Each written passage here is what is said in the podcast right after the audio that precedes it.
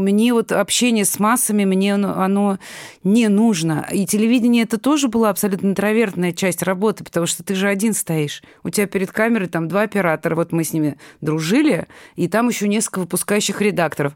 Ну ты же не общаешься с своими поклонниками с этими толпами. И мне никогда это и не нужно было. Я как-то люблю приватность. Мне не нужно общаться с миром, чтобы чувствовать себя счастливой и полноценной.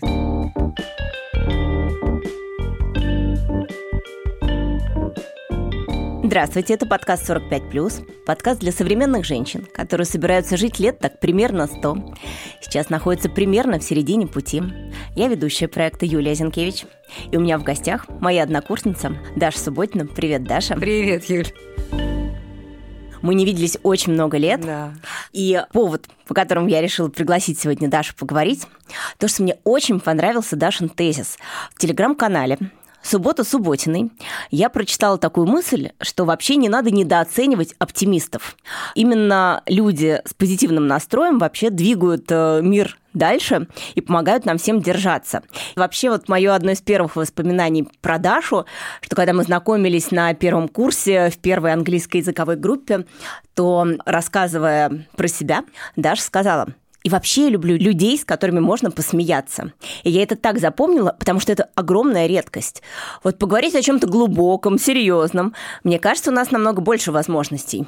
То есть легкие люди с хорошим чувством юмора и с шуткой, вот мне кажется, это уникумы. Ну, может быть, на твоем пути они встречаются часто, но вот в моей серьезной взрослой жизни их единицы. Не всегда шутка будет принята так, как она задумывалась в первоисточнике. Она может нас ранить, попасть э, в больное и вовсе не быть забавной. Даш, я знаю, что у тебя вообще за плечами большая карьера на радио и телевидении, и ты вообще была одна из первых ведущих Муз-ТВ, да? Да, музыкального телевидения. И это был такой прецедент, это такая была звезда сразу изначально, еще, мне кажется, во время учебы на журфаке. Мне кажется, что э, стиль Pet Shop Boys и стиль Робби Уильямса – это две совершенно разные плоскости. Однако, может быть, благодаря этому сумасшедшему коктейлю получится что-нибудь оригинальное. А Pet Shop Boys на Муз-ТВ со своим настоящим летним видеоклипом «Сеа Вида Э». Расскажи вообще, что у тебя было с этими жанрами. Ну, то есть тебя знала вся страна. Вот ты была звезда-звезда. То есть э, какие у тебя были телеканалы, радиопередачи, о чем ты Ну, вот вещала? со второго курса я как-то увидела ночью, сидя смотря телевизор, БИС ТВ был такой. Э, Ларсон вещала, что набирают новых ведущих на новый музыкальный канал, а я тогда была фанаткой MTV, ну, клипы, мода, музыка, вот эта вот тусовка, дискотеки. Ну, то есть, естественно, ну, тебе 19 лет, что ты хочешь? Своей жизни веселиться, ну, в принципе, ничего и не изменилось. И, собственно говоря, вот я увидела это объявление, записала номер телефона, а, пришла на кастинг, и почему-то меня сразу взяли. Ну, я как бы хорошо, видимо, как-то начала сразу говорить, э, что-то, может быть, пошутила. И раз-два, и мне прям позвонили через неделю, мама взяла трубку, она говорит, какой кошмар, ты теперь что, в шоу-бизнесе будешь? Я говорю, да ладно, говорю, еще, может, не возьмут. Да нет, вот тебя зовут на следующий этап. Так я прошла все кастинги и стала ведущей в 19 лет. Это а ты пошла в журналистику по маминым стопам, да? Я так понимаю, что мама радиоведущая. Мама, да. Ну, она изначально вообще была диктором на радио на, и на вещании. То есть она вела программы на французском языке, потому что вот у нее профессия была специалист по французскому, да, то есть она Марис Тереза этот, этот, институт закончила. И... На радио «Ностальжи»? Нет, она была изначально, когда еще был Советский Союз, всегда была диктором на радио. А когда уже Советский Союз стал заканчиваться и появились какие-то частные предприятия, к нам пришла французская радиостанция «Ностальжи», и костяк вот этого и навещания французского, он отсоединился от государственной структуры и организовал вот, вот вместе с французами. Радио «Ностальжи», где мама стала одной из первых диджеев, и она освоила своих, там, наверное, 45 лет. Пульт вот этот огромный диджейский. Это же не то, что как сейчас с компьютерами, знаешь. То есть она а и музыку ставила? Да, как же, она сама диджеяла, это было дико прикольно, у меня фотографии даже остались, где она сидит за этим огромным пультом, я к ней приходила в студии, мне казалось, что это просто непостижимо, 20 миллионов этих кнопок, э, хрупкая такая, значит, моя мама, которая, значит, освоила это все и ставила людям классную музыку. И ты хотела, как она. То есть я не хотела на радио, и вообще меня радио ужасно выбешивало всю жизнь, потому что с утра до вечера в моей семье звучали радио вот эти, знаешь, сигналы, отбивки. Радио просто это была вся моя жизнь. И поэтому я в противовес сказала, я на радио никогда не пойду, отстаньте от меня, забудьте. И поэтому сразу, вот, когда телевидение появилось, я такая, да, вот на телек я хочу попробовать. Там жизнь цветная, да, там есть не только звук, но и видео, изображение, и ты как бы можешь себя Но все равно ты тяготела к журналистике да, в силу да, ну, разумеется. Э, семейных каких-то конечно, традиций, конечно. потому что у меня было от обратного. Мы с мамой сели и посмотрели, чего я не могла. Не могла я примерно ничего. Я ничего не понимала в химии, физике, математике. Что оставалось? Я любила общаться с людьми, болтать и могла писать. Ну, вариантов было примерно один. Журфак. Да, да. Это, знаешь, на журфак идут те, кто ничего не понимает, что он хочет делать. Очень часто такая характеристика. Ну, общительные люди. Да, общительные люди и люди, которые до конца не понимают, кем они станут. Но в итоге журналистами, я думаю, становится процентов 50 из тех, кто выпускается. Знаешь, это вообще, ты сейчас, мне кажется, серьезную цифру назвала.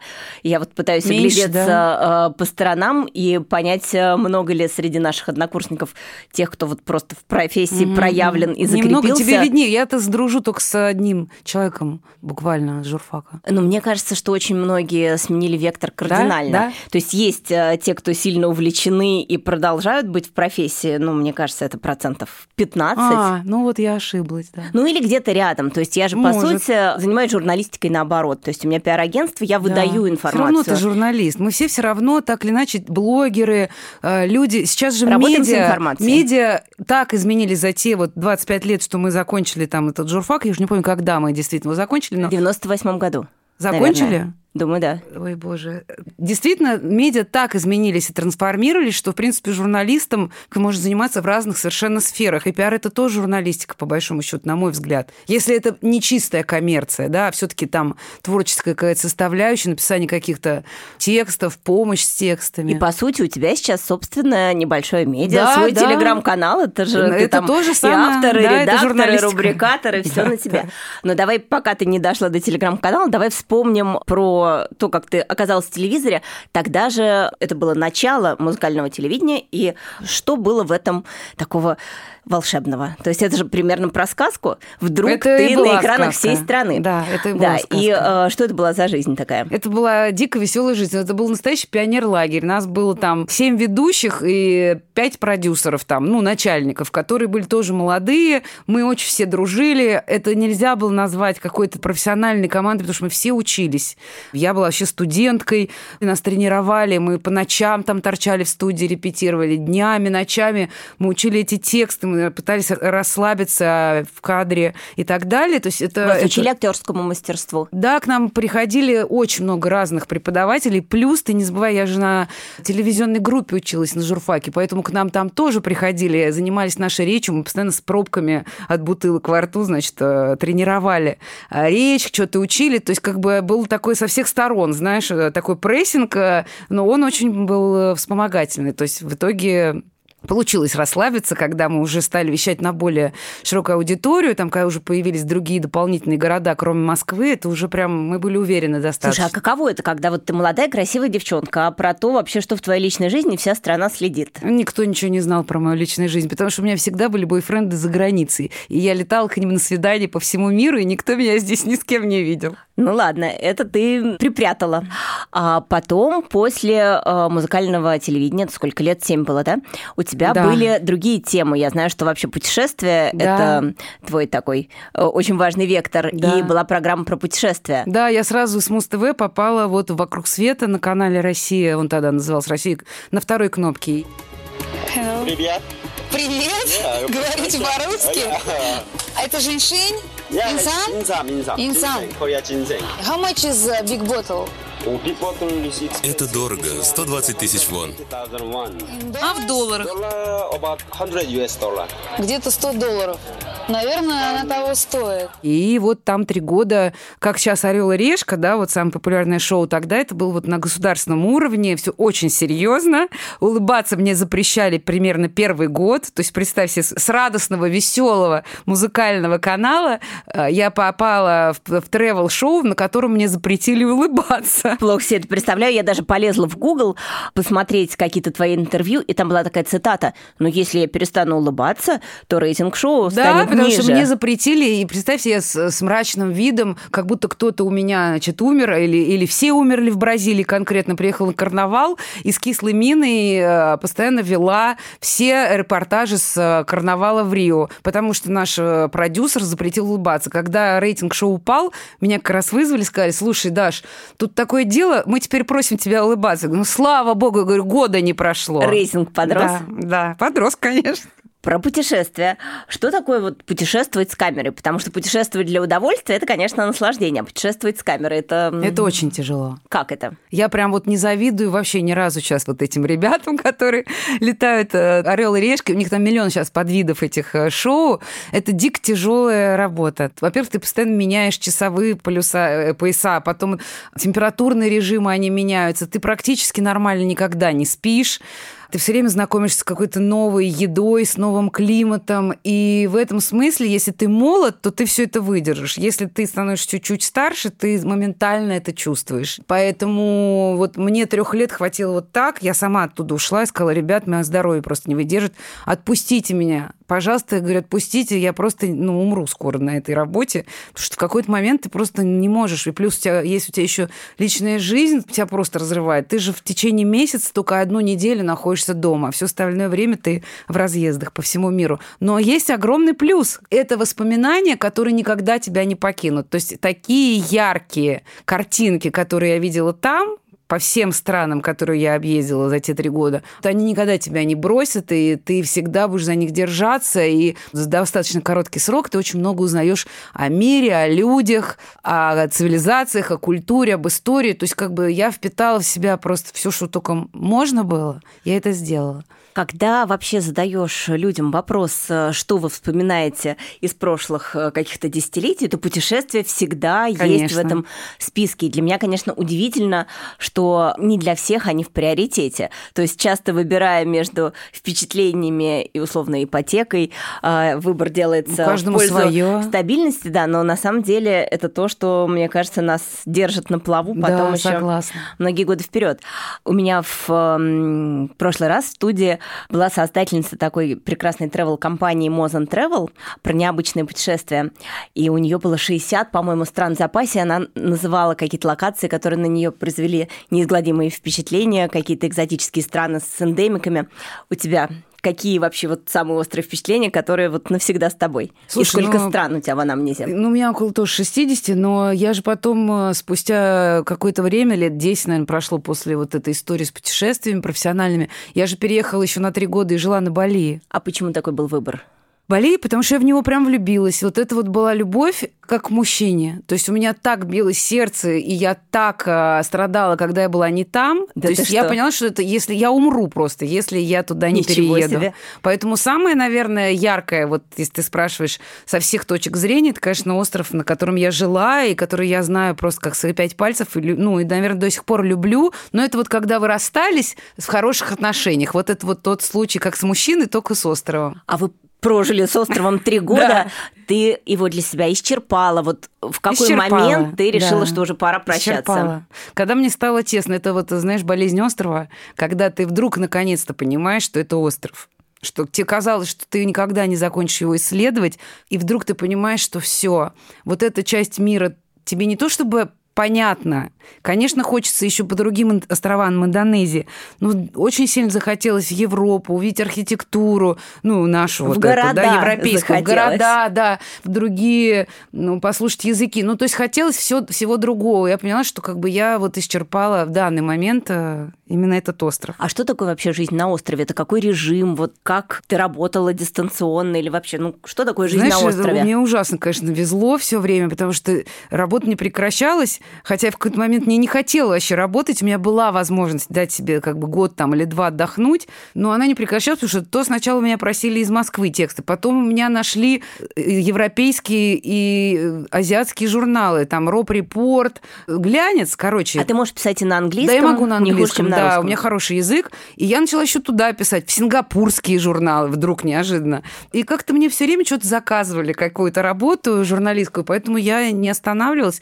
А режим очень хороший, потому что ранние рассветы, птички каждые два дня, бикрам-йога, это вот горячая йога в 40-градусной температуре, во влажности, фрукты, а самое главное, ну, это не ради этого, ты едешь туда, так у меня сложилось, что я когда влюбилась в остров, я поняла, что там проживет огромное количество классных людей, из них куча журналистов со всего мира, и очень классная комьюнити. И я поняла, что я вот сейчас вот возьму и обновлю весь круг друзей. И мне этого очень хотелось. Мне хотелось просто перепрошить свою жизнь на тот момент. Я очень устала от Москвы. А сколько тебе было лет? Мне было 35, когда я уехала. И так и получилось. Я обросла каким-то невероятным количеством обалденных совершенно людей. И у нас появилась прям новая компания. И мы так любили друг друга все, что это было... Ну, наверное, вот это были Сейчас самые... на связи? Да, конечно. Это были вот самые три счастливых года в моей жизни. Вот а ты не хочешь самые. повторить? То есть не было А других этого уже не локаций, которые вот так вот остров Это в тебя Нет, а мы проникли? все разъехались. Вот буквально через три года, как раз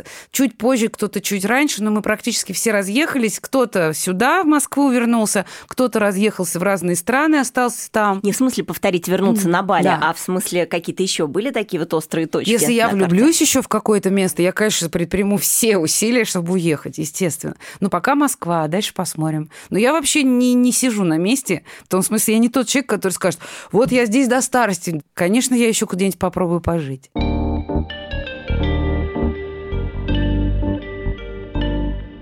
У тебя же были отношения с программой «Дачный ответ». Да, да. А это что такое было? И вообще, насколько это твоя тема? Есть ли у тебя дачи и сажаешь ли ты розы?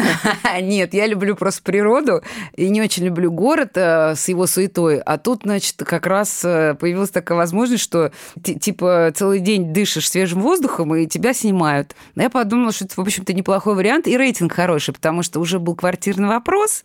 Дачный ответ это вот на тех же уже рельсах, да, с теми же продюсерами. И я подумала, ну что я буду отказываться-то? Тебя возят за город, ты что-то там рассказываешь, все это несложно совершенно, декор, дизайн, люди интеллигентные. Ну, и я и согласилась. Ну, и вот три года и пролетели как-то То есть у незаметно. тебя все по трешечке. Да. То есть э, Любовь три живет года три года.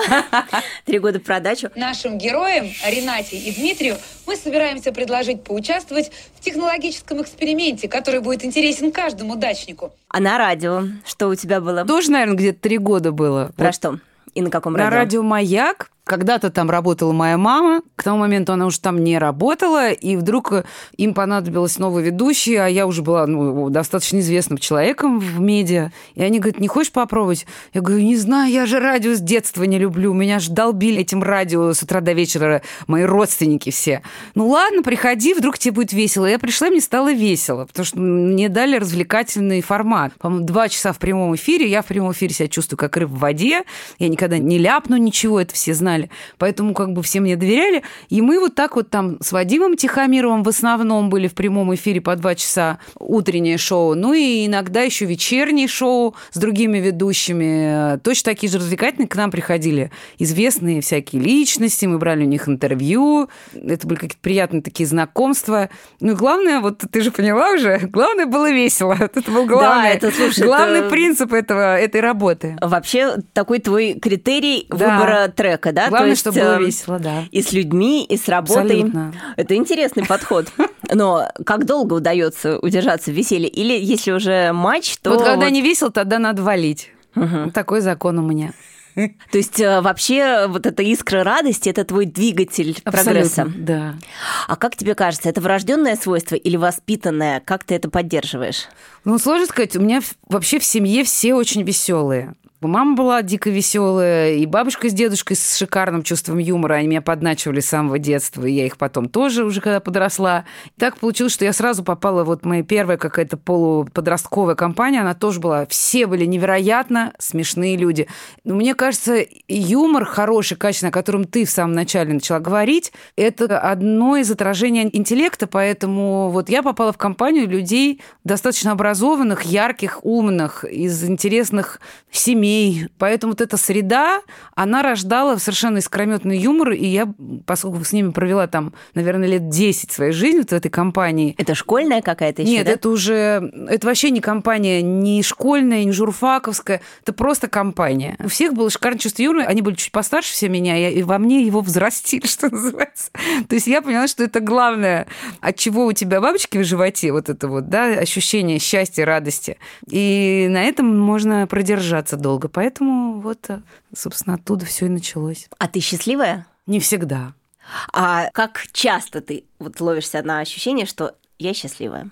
Ну, вообще не очень часто, я тебе mm-hmm. скажу. Я не могу сказать, что я счастливая постоянно. У меня просто критерий счастья. Ох, я, в общем, избалована, короче. Мне надо вот, чтобы все сошлось в одной точке, в одном месте, в один момент. И если вот это все сошлось, вот тогда я вот прям знаю, вот, вот сейчас вот это счастье, да. А все остальное время мне просто хорошо, весело. Вот это вот я счастьем не называю. А ты можешь вспомнить какие-то вот такие моменты, когда вот точно было счастье, если это не что-то очень тайное, да чем я вот можно недавно поделиться? как раз писала про это. Я вот сейчас вот была в Италии, там было постоянное ощущение не каких-то там бабочек в животе. Я ходила, ну просто был большой перерыв, 4 года, там пандемия, то все, то есть как бы выехать невозможно. И тут я наконец попадаю в свой любимый Рим, это мой любимый город вообще, самый. Я была в гостях у подруги, которая искусствовед, и, в общем, сошлось все, Которая что. Инга Ильм? Инга Ильм, да. Инга Ильм, актриса. мне кажется, да, если вдруг вы не помните, кто это, это Маша Старцева Да. из «Приключений Петрова и Васечкина». А у нее уже искусствоведческое образование, и она обожает этот город, она там живет уже 10 лет. И я приехала к ней,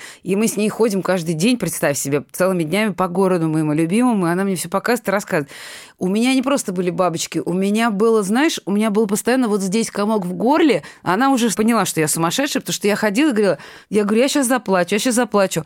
Но это нельзя назвать счастьем, это какое-то, знаешь, это прям совсем истерическое состояние, а счастье, оно тихое, мне кажется. А у меня было истерическое Похоже, состояние что от у тебя восторга. вообще с локациями очень э, такие человеческие чувства. Да, в да. Бали влюбилась как в мужчину. Да, Тут да, да, тоже Рим вот, тоже. Такое В Риме вообще была истерика, да, от радости. Но вот один момент, он был очень счастливый. Я была абсолютно одна днем, какой-то был мелкий шопинг. Я дико устала, очень было жарко, и вижу ресторан, все, что с, с трюфелем. Паста с трюфелем, это то с трюфелем. О, отлично, трюфель люблю.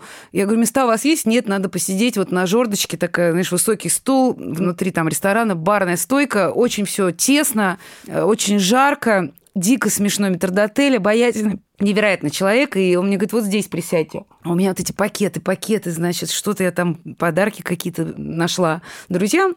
Я чувствую, что я выгляжу совершенно нелепо. Какие-то сумки, пакеты, с меня уже просто течет по лицу пот, потому что ну, 32 градуса, влажность огромное время. Я на этой жердочке, я все время с нее сваливаюсь, потому что я уже до этого съела неделю как макаронов, невероятное количество, у меня там все же можно было вырасти, оно все выросло. И я, значит, вот сижу и залпом практически выпиваю бокал красного вина, какого-то очень средненького, по-моему, прокисшего. И даже это меня не останавливает. Я говорю, давайте мне второй бокал, потому что я дико устала. Выпиваю второй, и у меня накатывает такая волна счастья, потому что я вдруг чувствую, что ситуация максимально нелепая. Я все время падаю с этого стула, но я еще не пьяная. Я нахожусь одна в любимом городе.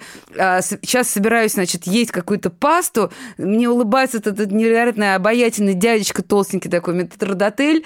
Я знаю, что впереди еще какие-то потрясающие несколько дней в этом городе. И у меня встреча с друзьями, там ко мне летят друзья из других стран. И я думаю, блин, мне вообще так повезло, у меня так все шикарно. Я просто была в каком-то, ну вот, я вот сейчас это вспоминаю, и опять вот эти бабочки, потому что это был какой-то момент прекрасный. У нас был э, эфир с писательницей Мариной Степновой, знаешь, женщина Лазаря, да, сад. да. Вот, и она давала такую подсказку, что если вы почувствовали вот этот острый укол счастья, Да. вы остановитесь и зафиксируйте. Да, да, да, Вы так и вообще было. осознаете, что это Так оно. и было, так и было, да. Но вот для меня это какие-то прям несколько минут в жизни, поэтому я не чувствую постоянно. Счастье я именно эти минуты пытаюсь поймать, а это не так просто. У меня, знаешь, такое воспоминание, когда я думаю, когда я вот точно знала, что это что-то из ряда вон э, выдающееся, мы в городе Суздале, я суздальская дачница, и мы однажды пошли э, из центра к дому по замерзшему, была зима, руслу реки Каменка. И была какая-то страшная метель. Еще это было время, время карантина, угу. и мы от этого пронзительного ветра даже натянули карантинные маски просто потому, что Чтобы было сложно дышать. Лицо, да. И вот мы шли, преодолевая вот эту стихию по замерзшему руслу, над нами была россыпь звезд, очень таких ярких, низких, и по берегам реки стоит семь монастырей и церквей, и они всегда подсвечиваются в Ой, ну, по вечерам. Красиво. И вот над нами небо, вот подсвечивались э, все вот эти Спасы Ефимовские, э, Васильевские и прочие монастыри. И это было настолько картинно, и вот было такое полное ощущение, а это еще вот было самое вообще первое наше знакомство с городом. Мы только купили эту дачу, еще как-то осваивались, и вот было полное ощущение, что город нас принял и благословил, вот что это вы классно, свои. Это да. Очень красивая картинка, я прям представила. Очень такое острое чувство. Ну, круто, что у нас получается фиксироваться Конечно, в моменте. Это нужно делать. Это остается с нами.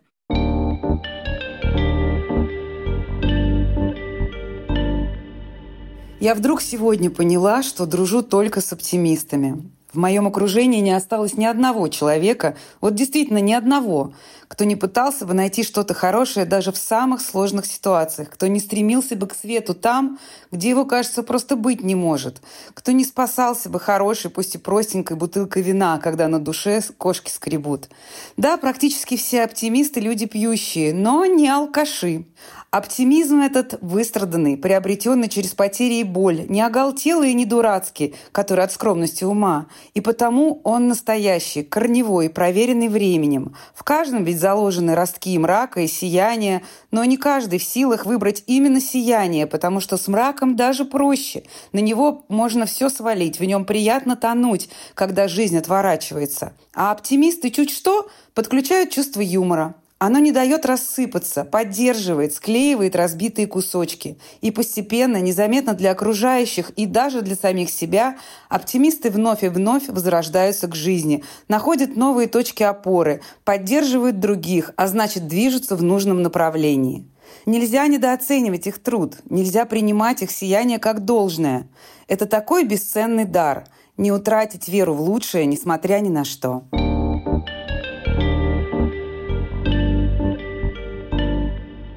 Мы с тобой же сейчас перед эфиром смотрели статистику в ЦИОМа за 23 год и обнаружили, что 82% россиян да. считают себя счастливыми людьми. Там дальше есть градация. Они объясняют вообще, что для них э, оплот счастья, и для многих наличие семьи угу. является Вообще, из кого сейчас состоит твоя семья? Можно такие вопросы задавать? Да, у меня ее нету. Ни, ни из кого. У меня из родственников осталась только моя тетя, э, Мамы мамина нету, сестра, да? никого больше нет, поэтому да, у меня нет никакой семьи. Ну, семья, вот э, я как-то очень, как тебе сказать, э, если люди с юмором относятся к тому, что друзья – это моя семья, то я к этому отношусь более серьезно, потому что вот в очень узком моем окружении, которое есть в Москве, это несколько друзей, так как они меня поддерживают, ну, я даже не помню, чтобы меня кто-то из моей родной семьи, оригинал, да, кто-то так поддерживал, и вот это, ну, наверное, говорят, есть что моя друзья, семья, семья да, которую мы семья. выбрали сами. Да, вот это правда. Наверное, да, вот это так и выглядит. То есть ты э, человек не про отношения, именно вот я ты не про, про семью. круг. Я, я не очень хочу друзей. замуж, я не хочу ни с кем а жить. А когда-нибудь хотела, были иные Один периоды? раз, и то и очень быстро перехотела. Ну, в общем, вот это немножко так? не мое, да. Ты самодостаточная, тебе с собой да, интересно? мне с собой прям лучше всего. А насколько долго ты можешь сама с собой? Сколько угодно. Ну, подожди, друзья же, они... Ну, мы по телефону можем созвониться, ну, естественно, а если мне надо пробыть в одиночестве месяц, два, полгода, я и мне вообще абсолютно комфортно. Мне ни с собой не скучно. Какие твои основные занятия? С собой? Ну, ой, как у всех э, современных людей. Чем мы занимаемся, когда у нас есть свободное время? Если ты не говоришь про то, что я веду телеграм-канал, который отнимает кучу времени, естественно. Теперь я это тоже знаю. Да, это, это действительно очень большой отрезок времени. Если ты не пишешь, что ты думаешь, о чем написать, или составляешь какой-то план, да, или там общаешься с рекламодателями. Ну, это постоянная рутина, и я очень счастлива, что у меня это есть, мне это безумно нравится. Но если мы это отбросим, чем еще я занимаюсь? Я люблю читать, понятно, что я читаю книжки. На бумаге? Нет, я очень люблю читать уже лет 12-13 именно электронные книги. К этому меня приучил остров, где я жила, потому что там же невозможно было купить Пойти в огромный... В книжный. Нет, книжный там был, пожалуйста, прямо около моего дома. Я покупала свежие книжки, которые выходили, но их просто не так часто, их не так много, не можно найти что-то достойное. Если ты хочешь что-нибудь найти еще, а может, ты хочешь Пушкина сейчас почитать, то ты берешь и качаешь книжку. Поэтому это вот у меня просто привычка, да, в электронном виде. Но вот я сейчас была в коротком отпуске в Турции одна. Я поехала, это было впервые за лет 10, я поехала вообще одна туда, где меня никто не знал. Я взяла бумажную книжку «Мемуары Вишневской», и мне так понравилось читать опять на бумаге. Прям кайф. Я очень люблю поехать на пляж и взять какую-нибудь книгу, не соответствующую моменту. В прошлый раз я взяла с собой крутой маршрут Гинзбург. И вот я там рыдаю из-под солнечных Так я тоже рыдала, меня все смотрели на пляж. Очень смешно. Поэтому, да, и так, и так, конечно, можно. Но привычка уже есть, да, читать. Ну что, сериалы. Я обожаю смотреть. Последние два года я смотрю практически все на английском языке. Для меня это кайф. То есть язык слышать, понимать весь юмор, вникать вот в эти нюансы. Это прям вот отдельный такой кайф. Плюс ты тренируешь постоянно свой язык. Слушай, это про то, чем наполнится. А мне кажется, важная такая тема, э, ну, какие-то выходящие из тебя э, действия. Ну, я, например, вот деятельностью спасаюсь. То есть мне важно заниматься просветительством, ну вот как наш там подкаст или канал, он же про то вообще, как проживать э, средний mm-hmm. возраст, да, чем можно наполняться, как перепридумать еще 50 лет, которые нам предстоят. И я э, встречаю отзывы и понимаю, что действительно, ну вот наши ровесницы э, задумываются и какие-то получают подсказки, им становится как-то веселее и бодрее. До этого у меня были архитектурные проекты, я собирала архитектуру регионов со всей страны, кроме Москвы и Петербурга делала путеводителя с э, британской школы дизайна. То есть вот для меня деятельность супер важна. А у нас в эфире была такая Таня Дроздова прекрасная из проекта Ян Колд. И она рассказывала, что вообще в западном мире волонтерство и какие-то вот, ну, вот эти вот треки про отдавание – это абсолютная норма жизни у нас не принятая. Насколько для тебя это вообще важная часть? Нет у меня этого в жизни. Чего нет, того нет. А как, э, ну вот, взаимообмен происходит? С То кем? Есть вообще с миром. То есть наполнение происходит. То есть канал, вот твоя собственная СМИ, это сейчас вот твой способ угу. коммуникации, да? Ну, наверное, да. Но у меня есть э, узкий круг друзей и более широкий круг приятелей. Вот э, от них я беру какую-то информацию, мы чем-то обмениваемся. Я вообще закрытый человек. Да То что ты? Абсолютно. Я интроверт, и чем, мне кажется, дальше, тем больше. Поэтому мне вот общение с массами, мне оно не нужно. И телевидение это тоже было абсолютно интровертная часть работы, потому что ты же один стоишь. У тебя перед камерой там два оператора, вот мы с ними дружили, и там еще несколько выпускающих редакторов.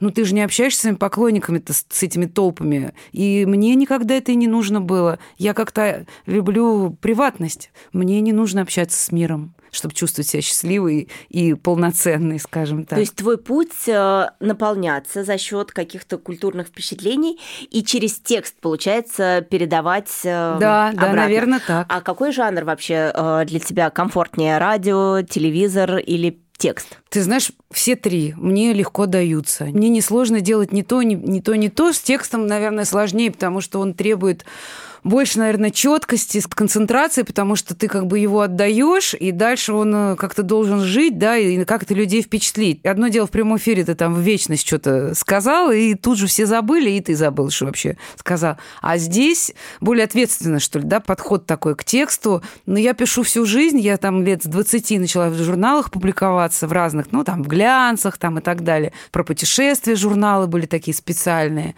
всякие National Geographic и так далее. И поэтому для меня меня писать это не ново, но вот этот жанр телеграм, текстов. Это, конечно, для всех сейчас но те, кто завел канал. И мне безумно нравится изучать вот эти форматы, ну, что людям нравится, да, больше. Им нравится что-то смешное, или им нравятся советы, может быть, или... У или, Даши в канале смешно, это Или правда. что-то от души. Ну, в общем, вот этот симбиоз, как мне нравится его изучать. Как давно ты канал завела? Год назад где-то, ну, чуть больше года. Какие вообще принципы наполнения? Какой контент ты выбираешь? Какой у тебя внутренний рубрикатор? О чем ты любишь писать? А, ну, всегда же надо отталкиваться от того, что самой интересно.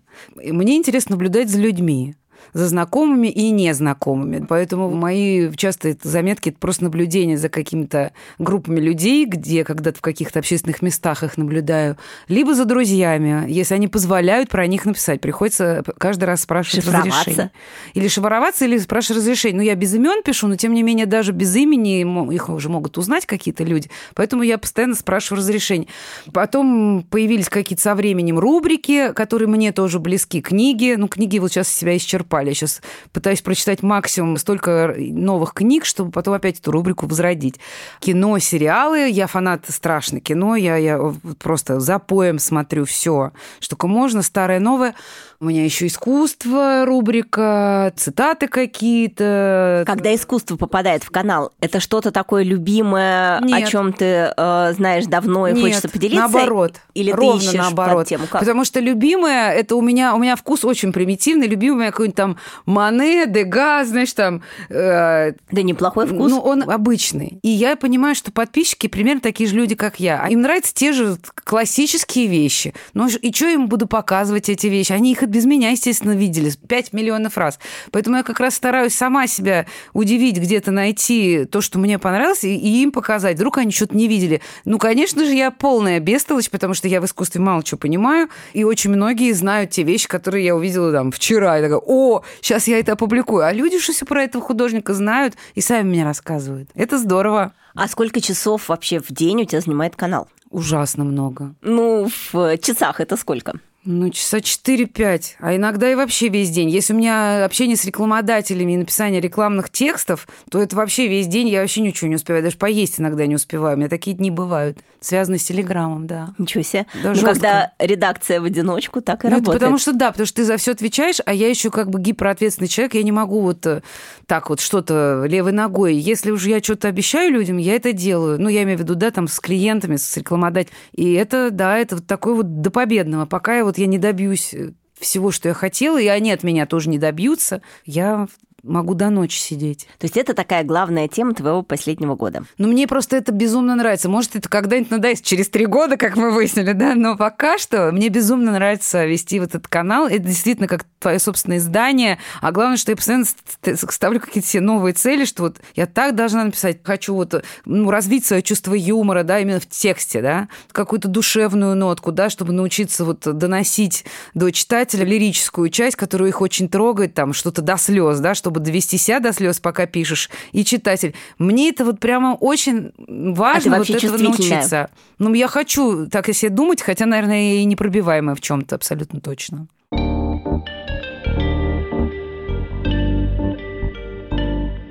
Проводила я тут э, в канале опрос. Просто мы прочитали цитату Катрин Денев, которая сказала, что лучшее время было с 40 до 50. Mm. А у меня на подкорке папина напутствие, когда мне примерно 30 исполнялось, он сказал, что это лучшее время с 30 до 40. Mm-hmm. И вот я тут пыталась поговорить со своими подписчицами, а у них-то когда вообще лучшее время? И прям вот десятилетие, начиная с детства, мы разбирали. Детство, подростковый возраст, студенчество и далее до текущего момента. Ты можешь вспомнить вспомнить э, в своих периодах, вот что самое такое вот счастливое, мы сейчас не берем грусть, мы берем именно хорошие моменты. Что было самое счастливое в детстве? Ты же наверняка была любимая дочка. Ну вот, э, наверное, ну, несколько каких-то очень счастливых моментов. Ну, у меня все связано с путешествиями. Это когда я с мамой и с любимым дедушкой в Юрмале каждое лето проводила. Почему-то у меня вот это воспоминание, как он поймал какую-то в речке в Лиелупа, Лиелупы, по-моему, называлась, он поймал какую-то огромную рыбу и притащил ее, и мы где-то пытались все приготовить. Я помню этот воздух, знаешь, вот хвойный, который там был из детства. Ну и вообще, вот я когда туда вернулась, спустя очень-очень много лет, и у меня прям нахлынули все эти воспоминания. Да, ну это, наверное, одно из самых таких приятных воспоминаний. У меня из детства есть воспоминания, как под дровяным сараем на даче папа читает мне «Хоббита», и из ложки пихает мне э, в рот э, там яйцо и почему-то черную икру. Я не знаю, то ли она не была ну, дефицитом, то ли э, я там болела, и мне надо было как-то ага. пичкать, чтобы я там поправилась. Не знаю почему, ну не то, что это была какая-то регулярная еда, я ее есть не хотела. И чтобы я ее ела, папа мне читал «Хоббит». И вот я что-то так запомнила, э, контраст был в том, что это было под дровяным сараем. Да, да, это красиво. А дровяной сарай – это просто, ну, такие вот четыре жердочки, несколько перекладинок и вот такие вот криво засунутые полежки. На даче это где-то? На даче, просто угу. вот перед верандой. И это было на контрасте. Вот какая-то роскошная книжка, Икра, вот эта вот дорогая черная. еда, которая совершенно ладно, не доставляет радости. Икра. И Боже. вот этот вот дровяник. Это было очень смешно, я вот почему-то это очень помню. Да, так, потом наступило после детства тинейджерство. Что там было прекрасного у тебя? А там появилась вот эта компания где-то лет 14. Моя компания первых взрослых друзей, которые были меня старше, кто лет на 10, кто лет на 7. Это были настолько потрясающие люди, я так была тронута, что меня в эту компанию приняли, и что воспринимали меня как равную, как взрослую. И первая любовь там в этой компании случилась, и все случилось там. Вот там началось основное такое вот веселье, какое-то чувство безграничной совершенно свободы, единства с этими людьми. Когда вдруг ты стал себя как-то открывать заново, уже вот это детство кончилось, и это было потрясающе. А вы еще на связи? Вы дружите? С кем-то из них, да, но не со всеми, да. В студенчестве что было прекрасного? В студенчестве началась работа сразу же, вот со второго курса Муз-ТВ, и как только появились э, первые какие-то мизерные деньги, нам очень мало платили, надо признать. Это были У вас была слава за то? Сущие копейки просто. Но я никогда не задумывалась, куда деньги тратить, потому что у меня всегда был ответ сразу – путешествовать. Поэтому я сразу же отправилась то туда, то сюда. Появились какие-то романтические увлечения в Европе, и вот моя жизнь разделилась. На Муз-ТВ я работала, там была вот эта слава, все остальное, а отдыхала я я в Италии со своим бойфрендом, и вот у меня постоянно были вот, вот то с одним, то с другим, то есть там уже все это развивалось. Предпочитала итальянцев? Сначала да. А мы на втором курсе, э, помнишь, у нас был однокурсник Гриш Пуннов, даже одногруппник. Да, помню. Мы поехали автостопом в Париж. Ух ты! Еще с третьим э, мальчиком с нашего курса, с Юрсоном, мы поехали, и нам дали камеру от программы до 16 и старше. Ух ты! Сюжет у нас в итоге не вышел к вопросу про то, что снимать путешествия, находясь в них, очень тяжело. Очень.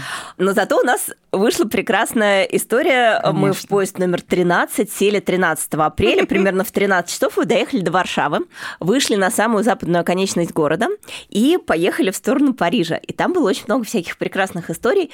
Это же были очень какие-то голодные времена, это какой-то 94-й, наверное, год. Да, уж у нас денег было совсем мало, у нас было 500 долларов на всех. И Гришна мама мне, как ответственной девочке, девочке дала с собой конверт на самый черный случай, который я от всех скрывала. Мы пропили их в последний день. Вот. Но денег у нас было совсем мало, и мы умывались на бензоколонках. Ребята меня научили курить, и они говорили, так, еды у нас нет, но когда куришь, не хочется есть, давай кури. И действительно, тогда я закурила, и вот многие-многие годы курю с тех пор. Иногда нас не брали грузовики, тогда они меня выставляли на дорогу. Я поднимала руку, а потом они с рюкзаками с э, Слушай, ну это канавы просто кино. Вылезали. надо это было написать, кино, но Юль. не, не случилось, видишь, Давай-ка ты видеосюжета. книжку напишешь. Или, Книжку или хотя бы в Телеграме об этом расскажи как-нибудь прикольно. Это можно, да. Это шикарная история. Вот. И потом в Париже, э, тоже в рамках экономии, они спросили, а можно ли водить девочкам? Говорят, ну ладно, водите. И они сняли номер на двоих, и меня каждый вечер водили как девочку. Ну, в общем, там было много историй. А самая была прекрасная история про то, как мы уже почти доехали до Парижа, мы уже даже купили бутылку Бордо и думали, что мы сейчас выпьем на Елисейских полях. И все мимо проходящие машины ехали в соседние деревни, и никто не ехал дальше. И только какой-то дальнобойщик сказал, в Париж не еду, но хотите в Брюссель. А мы совсем не А хотели чё в Брюссель, нет?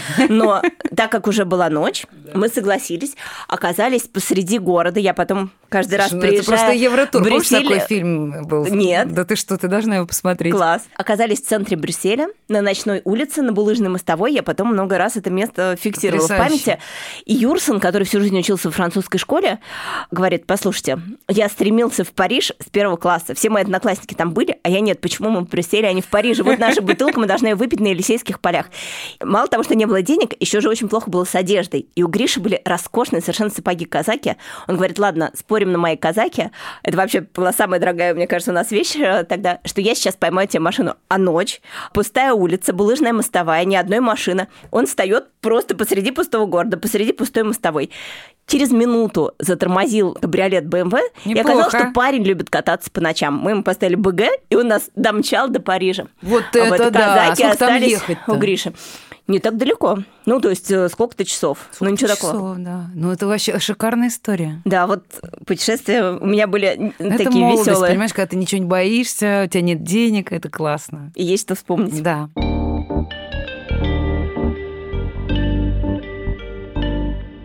Однажды мы с парнем смотрели на августовские падающие звезды, и в такой очень романтический момент он сказал, «Самое волшебное, что есть во Вселенной, кроме падающих звезд, это то, что человек никогда не меняется, что его сущность сквозь годы остается прежней. Меня тогда не то чтобы поразила эта мысль, ибо свежей она не была, но иногда я возвращаюсь к ней, чтобы проверить, так ли это. Больше всего меня занимают вопросы роста и деградации. Как мы распоряжаемся своим временем, которого с каждым годом становится меньше? Пока одни постоянно учатся, ставят цели, из провалов и душевных страданий вытаскивают себя за шкирку и двигаются дальше, другие скукоживаются. И вот что удивляет. Бывает так, что скукоживаются именно те, у кого с ранних лет был сильный характер, была большая воля к деятельности и к жизни – что же получается, характер поменялся или сладко спит? Так ведь и другие, кто раньше совсем не подавали надежд, бывает, вдруг возьмутся за голову и совершат такой прорыв, который от них никто не ждал. Выходит, сущность человека все-таки обновляется со временем. Как у Мураками. Клетки тела полностью на все сто процентов обновляются каждый месяц. Мы все время меняемся. Вот даже прямо сейчас. Все, что ты знаешь во мне, не больше, чем твои же воспоминания. Мой друг, недавно вернувшийся из Непала, где провел почти месяц в ежедневных истязаниях воли, чтобы подняться на пятитысячник, и в истязании души, чтобы понять, как жить дальше, вернулся и теперь не может войти в прежнюю колею. Говорит, что оставил там одного человека, а привез сюда уже другого. Это неплохо и нехорошо, это просто факт. И, конечно, это немного пугает, осознавать, что вещи, казавшиеся для себя самого столь естественными раньше, теперь не даются, отторгаются, как мертвые клетки. Может быть, те, кто так отчаянно держится за себя прежних, за свое прошлое, в глубине души просто отчаянно боятся таких перемен. И поэтому не растут, не пытаются сдвинуть жизнь с мертвой точки. Но жизнь этого не прощает, и время не получится обмануть. Значит, любые перемены в себе в конечном итоге благо. Значит, сколько бы ошибок не предстояло совершить, они рано или поздно приведут к нужному результату. Поднять жопу и двигаться куда-то через снег – тоже хорошее начало. Начало вечера пятницы.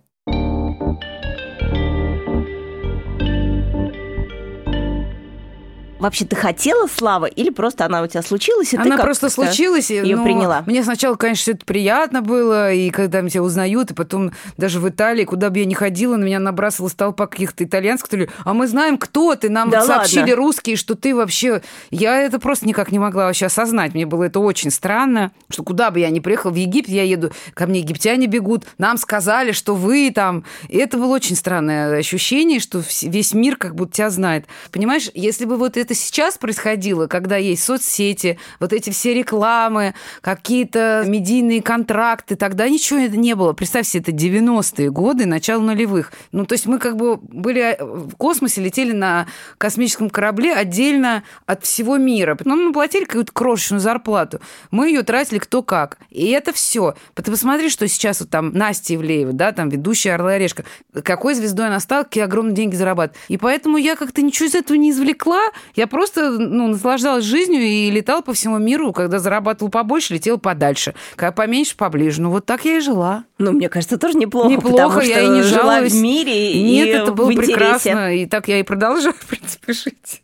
Потом э, наступили вот эти вот от 30 до 40. И Да. что было там такого? А там э, вот случились несколько работ еще, да, там после Муз-ТВ, там «Вокруг света», «Домашний», потом «Радио Маяк», потом «Дачный ответ». А потом мне это все так надоело, и я заработала очень много денег, и такая, о, Вот сейчас я уеду на Бали. То есть наступил момент, когда все-таки работа журналистом стала приносить очень много да, денег, так да. что можно было три года и я взять уехала, паузу. Да, но я, видишь, не паузу не получила, все равно я работала, и я не могла отказаться, когда там просто валилась работа на голову.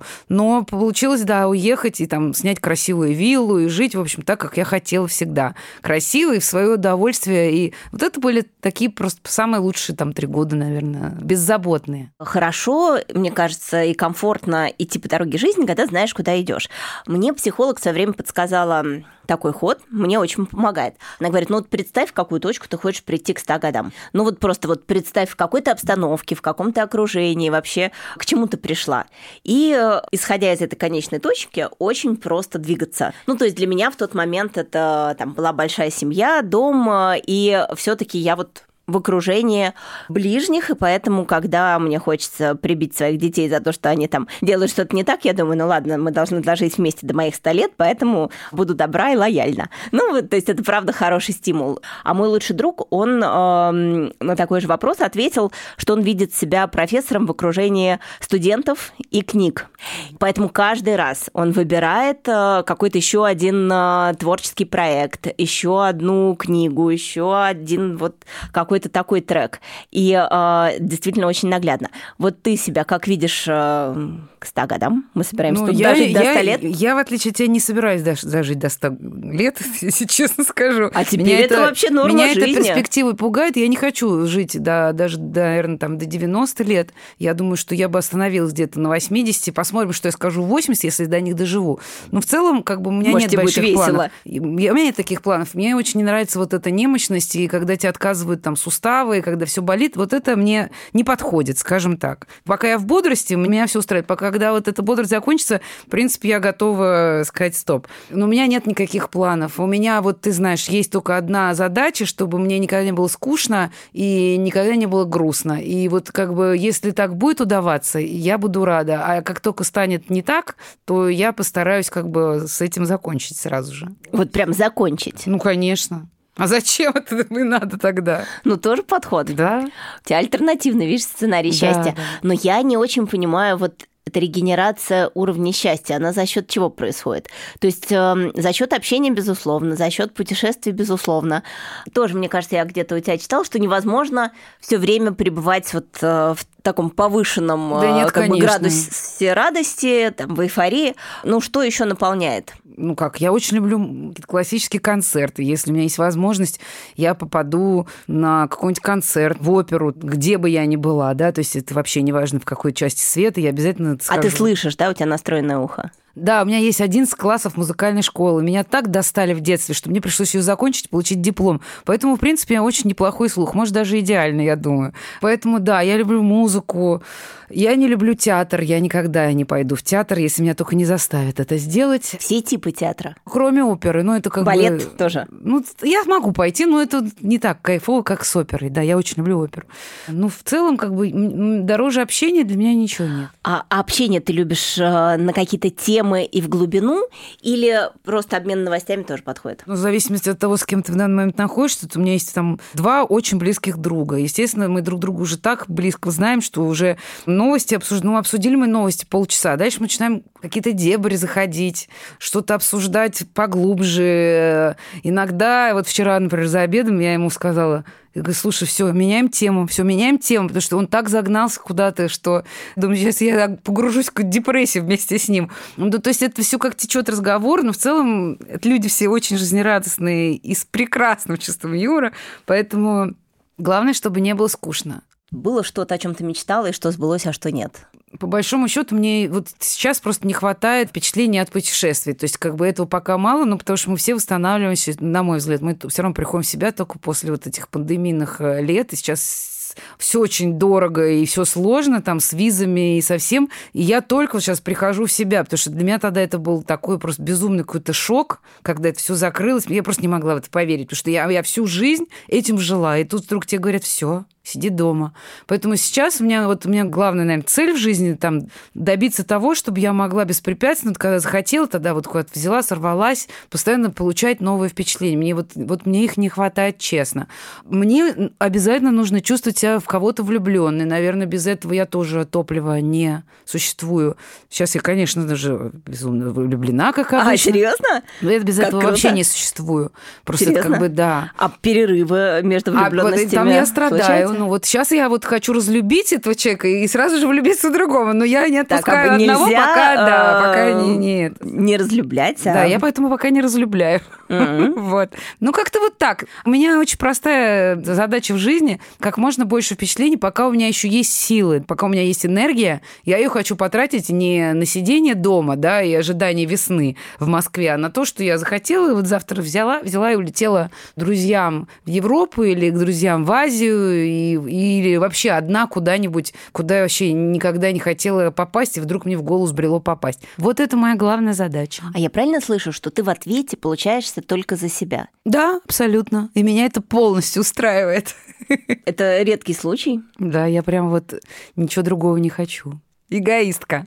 Так было всегда? Я не знаю, наверное. Или просто так получилось, и ты У решила, меня мама что... такая окей. же была. Я просто ее вот точная копия в этом смысле. Она гонялась за э, свежими эмоциями и за это вот этой чувством радости. И вот она точно так же прожила всю свою жизнь. То есть это вот у меня наследственное. Да, отец, наверное, такой же был тоже.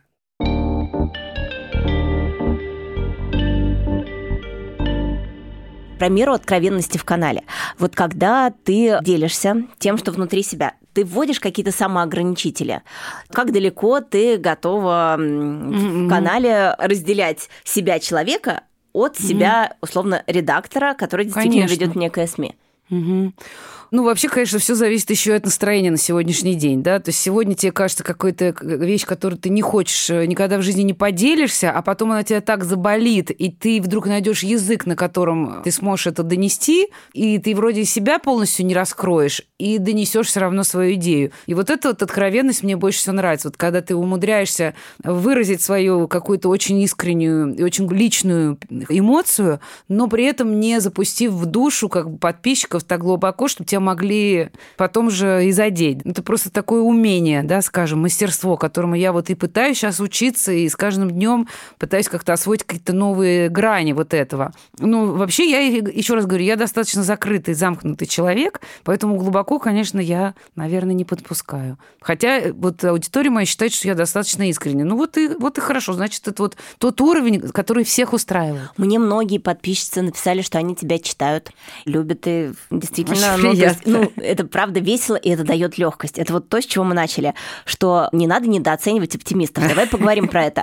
Потому что вот оптимисты, тебе кажется, что они делают что-то для того, чтобы держать вот этот вот абсолютно градус. Вот что они уверена делают? в этом. Ну, поскольку меня такие люди окружают, я знаю, что для них это нелегкий такой труд. Это, можно сказать, работа, но это как бы так очень тяжело звучит. Но по большому счету они работают действительно над собой, над своим состоянием каждый день для того, чтобы высечь из себя вот эту легкость. Потому что мы живем сейчас вообще в сумасшедшем времени, да, то есть на нас давит все, что только вообще никогда ни на кого не давило, оно вдруг стало давить со всех сторон, поэтому вообще легко сойти с ума и впасть в депрессию. И поэтому вот люди, с которыми я там общаюсь, и я такой же человек, наверное, просто приняли решение, что как бы либо мы вообще погружаемся в мрачняк, и из него уже не выходим, мы спиваемся, я не знаю, что люди делают. Лежим на кровати Лежим, и тоскуем. Да. Либо мы сопротивляемся. Сопротивляемся мы как бы все в меру способностей как я вот писала тогда в том посте, действительно, мы все немножко выпиваем по чуть-чуть.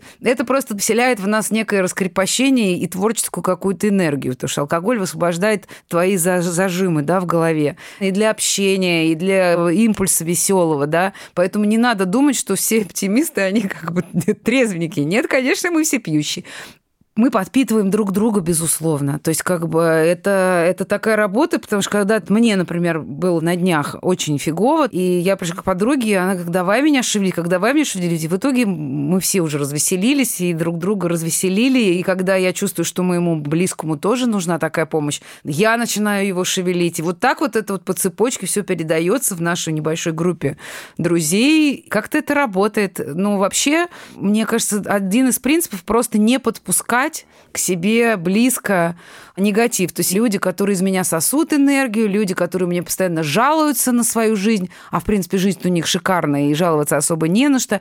Люди, которые нарциссического плана замкнуты исключительно на себе, с этими людьми я попрощаюсь. И я с ними попрощался со всеми. И оставил тех, с кем есть вот, вот этот обмен, да, когда вот э, энергии хорошие мы обмениваемся. И вот остался небольшой костяк. Ты сейчас говоришь э, о случае замкнутости на себе, но мы просто в том возрасте, когда действительно есть потери, угу. теряем родителей, да. есть э, расстройства, ну, разного толка, объективные, военная ситуация, дети в других странах, от этого тоже синдром опустевшего гнезда, то, что называется. Есть э, объективные факторы текущего времени.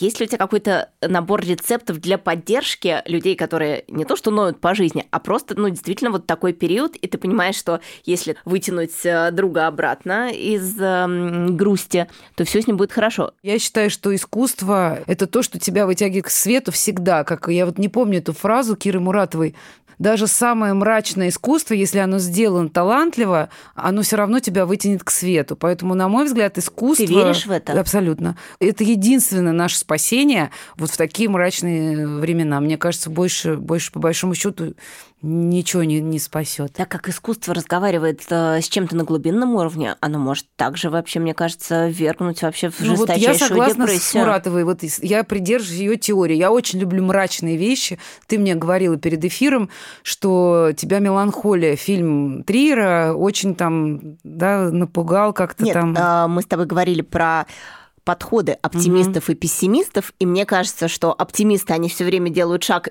идут, идут, идут и куда-нибудь приходят, а пессимисты иногда бывают э, на такой уже грани отчаяния, что они просто ложатся, не встают, ну... и мне представляется картинка из меланхолии, mm когда тебе страшно, плохо, mm на тебя надвигается, и ты просто уже не можешь пошевелиться. Мне очень нравится с точки зрения картинки этот ну, фильм. Это, по-моему, совершенно фантастически красивый фильм и очень светлый, вот для меня. Но это про невозможность сделать шаг все-таки. Вот то, что я помню про этот фильм, я его видела один раз в жизни и не а пересматривала. Какой, какой шаг она должна сделать? Конец света. Она, наоборот, сделала как раз максимально светлые шаги, чтобы э, попрощаться с, с, с планетой и со своей жизнью. Вот это, вот, на мой взгляд, про свет, а не про тьму. Она отбросила все, что ей было не нужно, этого дебильного мужа и все остальное, и оставила только то, что нужно было, и поддержала их и насладилась последним моментом так, как она хотела, лежа, там, в ванной, потом в цветах, э, в каких-то полуснах, медитациях. Ну, каждый как, как, хочет, так и наслаждается. Поэтому нет у меня никаких рецептов, кроме вот этого. Мне кажется, что это, это единственное, что нас всегда будет спасать. Это искусство. Это правда.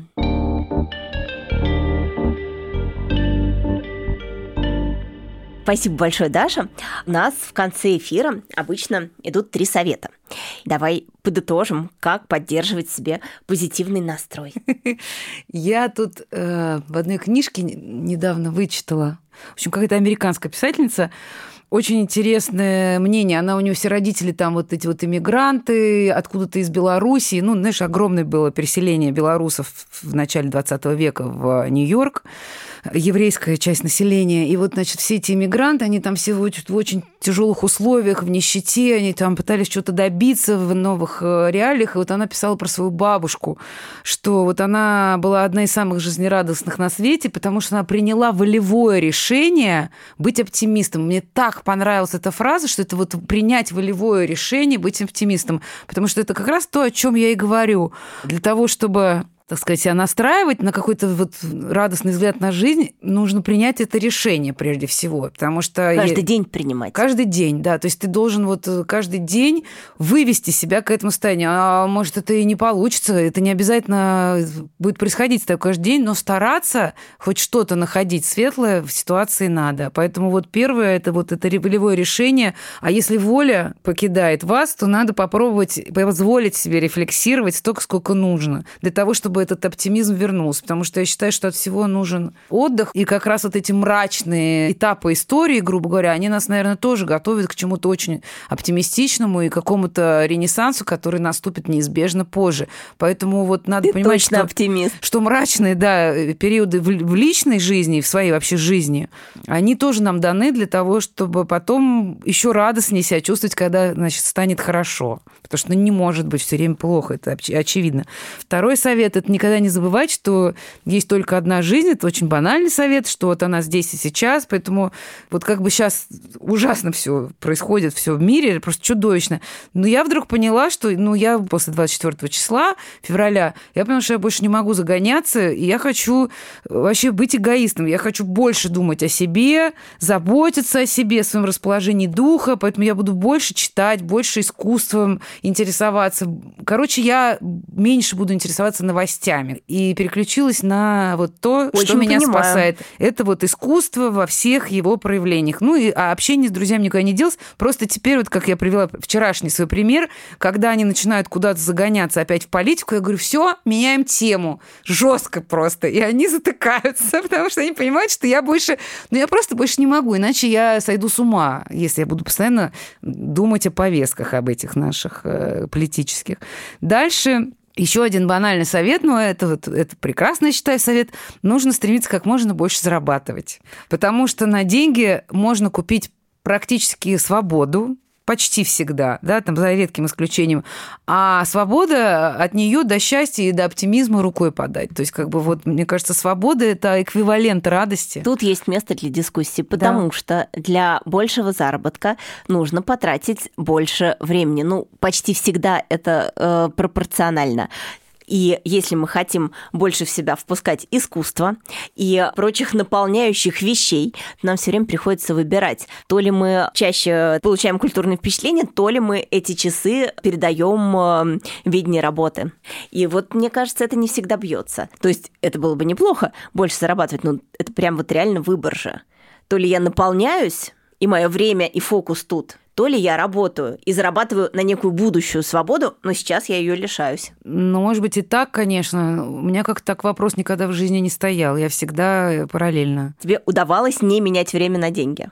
есть да, какие-то иные подходы. Но даже если временно я понимала, вот у меня как раз вот это очень, это, это прям насущный вопрос. Я когда понимаю, что я работаю за деньги, я ухожу с такой работы. То есть если я работаю не за удовольствие, не за радость, не за, не за минуты вот какого-то, когда весело, да, то я сразу бросаю это. То есть это мне просто не подходит такой вариант. Наступает Новый год.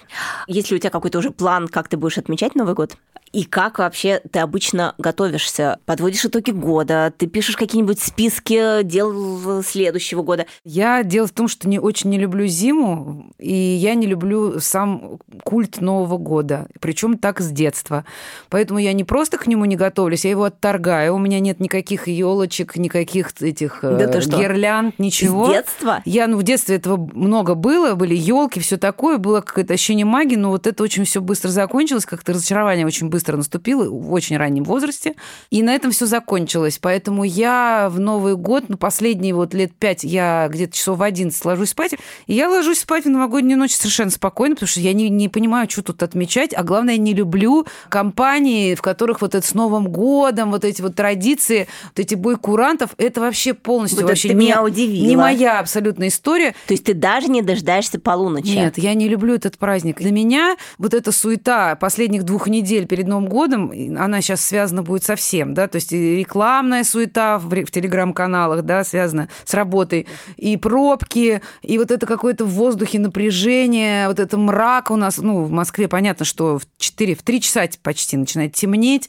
У меня это все так давит, что у меня единственная мечта, чтобы вот эти все пробки закончились, все разъехались, кто по дачам, кто куда, чтобы я первого числа или второго села в такси, навестила свою тетю, это моя единственная семья, да, родственники, праздники. Мы с ней бы поели салатики, оливье, шампанское, что там еще едят, икру. И дальше бы началась вот эта свобода, 10 дней, когда ты можешь к друзьям на дачу поехать, что-то еще делать. Ездить, э, если я живу в Москве, вот в контексте Москвы, я не еду отдыхать на, на новогодние праздники, потому что там вся толпа. Ну зачем мне сталкиваться и тратить бешеные деньги? А день рождения у меня тоже в январе, что я тоже особо не люблю. Но вот у меня план в этом году навестить свой остров. Я хочу купить билет прямо в день рождения туда улететь. Прекрасный Поэтому план. для меня нет праздника Нового года вообще. Слушай, а ты сказала про ранние отходы ко сну.